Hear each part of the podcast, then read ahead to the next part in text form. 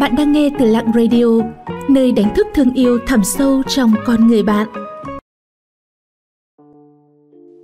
Một lần người thân bệnh nặng, không có tiền chạy chữa, tôi mới nhận ra không lo đọc sách và kiếm tiền là hai điều thiếu sót nhất thời trẻ. Đừng nghĩ rằng đam mê kiếm tiền là không còn thanh cao. Thời gian dối, học thêm kỹ năng, kiếm tiền cũng tốt như vậy khi có chuyện xảy ra bất ngờ Bạn mới đủ khả năng chống chọi lại hoàn cảnh. Trên mạng có một câu nói thế này Lớn lên, điều bạn hối tiếc nhất trong đời là gì? Câu trả lời nhận được nhiều lượt like nhất chính là Tôi đã hối hận vì không chăm chỉ học tập và kiếm tiền. Đời người giống như một cái cây Khi nó lớn lên, phát triển, nở hoa, kết trái rồi héo úa đều sẽ có những quá trình khác nhau. Ở mỗi giai đoạn, chúng ta đều phải trải qua và đối mặt với nhiều khó khăn không đồng nhất. Nếu bạn không nỗ lực để bỏ lỡ thời kỳ phát triển thì sẽ khó chờ được quả ngọt. Sau khi thi tuyển sinh đại học, một đoạn độc thoại của người cha ở Hà Nam, Trung Quốc đã trở nên hot ở trên diễn đàn. Năm nay, cậu con trai của ông đến tuổi thi đại học nhưng lại vì mê game mà không chịu cố gắng. Khuyên thế nào cũng chẳng được, người cha đành buồn bã chia sẻ tâm sự qua mạng. Ông kể về những ngày tháng khó khăn của mình khi phải trồng rau dưới cái nắng gai gắt gần 40 độ, áo quần ướt đẫm mồ hôi. Sợ con trai tương lai khổ như mình, người cha già tần tảo ấy đã cố gắng khuyên nhủ con, nhưng chỉ nhận lại được một câu đáp vô tâm.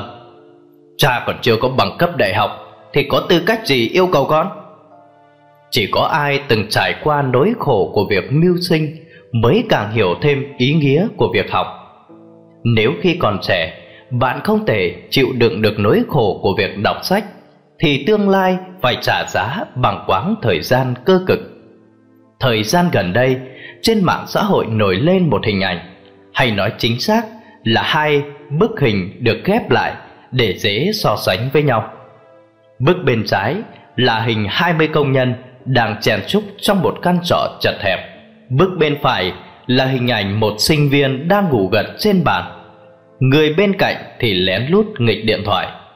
Người đăng tin đã để dòng trạng thái rằng nếu bạn không cố gắng học tập, bức hình này có thể là tương lai của bạn. Lười học sẽ phải trả một cái giá rất lớn cái giá phải trả chính là bạn phải đi nhiều khúc quanh hơn người khác. Một số bạn trẻ khi mới ra trường thường nằm trong hai giai đoạn. Một là chọn cách lười biếng, sống thoải mái. Số còn lại thì cho rằng tiền không quan trọng nên không hứng thú với việc kiếm tiền. Minh Anh làm thư ký văn phòng trong một công ty nhỏ, công việc dễ dàng nên không kiếm được nhiều tiền. Mỗi ngày tan sở cô ấy đều cùng bạn bè đi ăn uống, hát karaoke, hưởng thụ cuộc sống. Cứ ngỡ cả đời sẽ sống như vậy, cho đến một ngày nọ, mẹ cô bất ngờ phải nhập viện lúc nửa đêm và được chuẩn đoán là bị ung thư.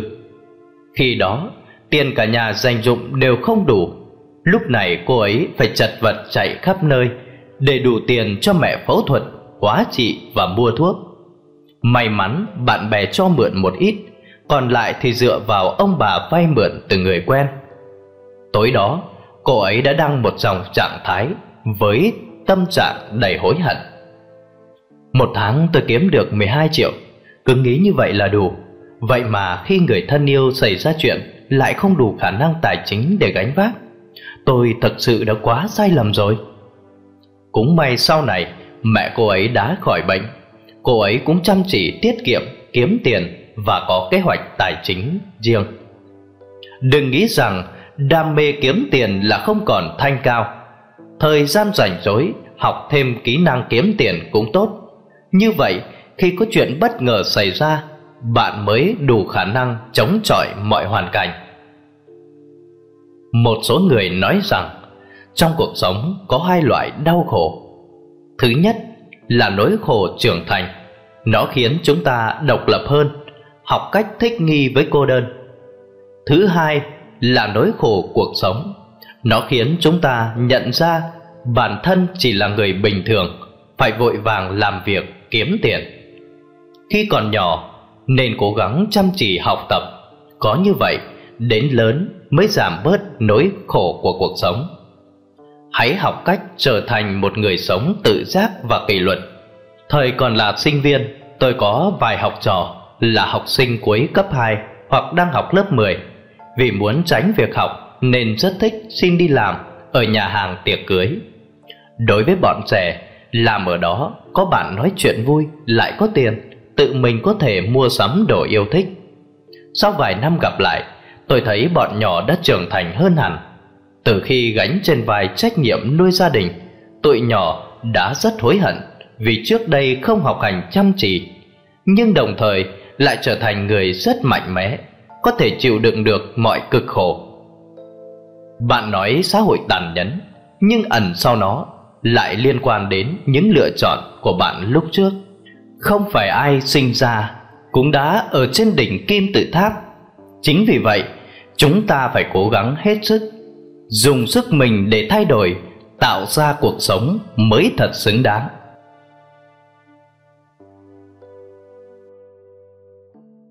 Xin cảm ơn các bạn đã theo dõi và lắng nghe.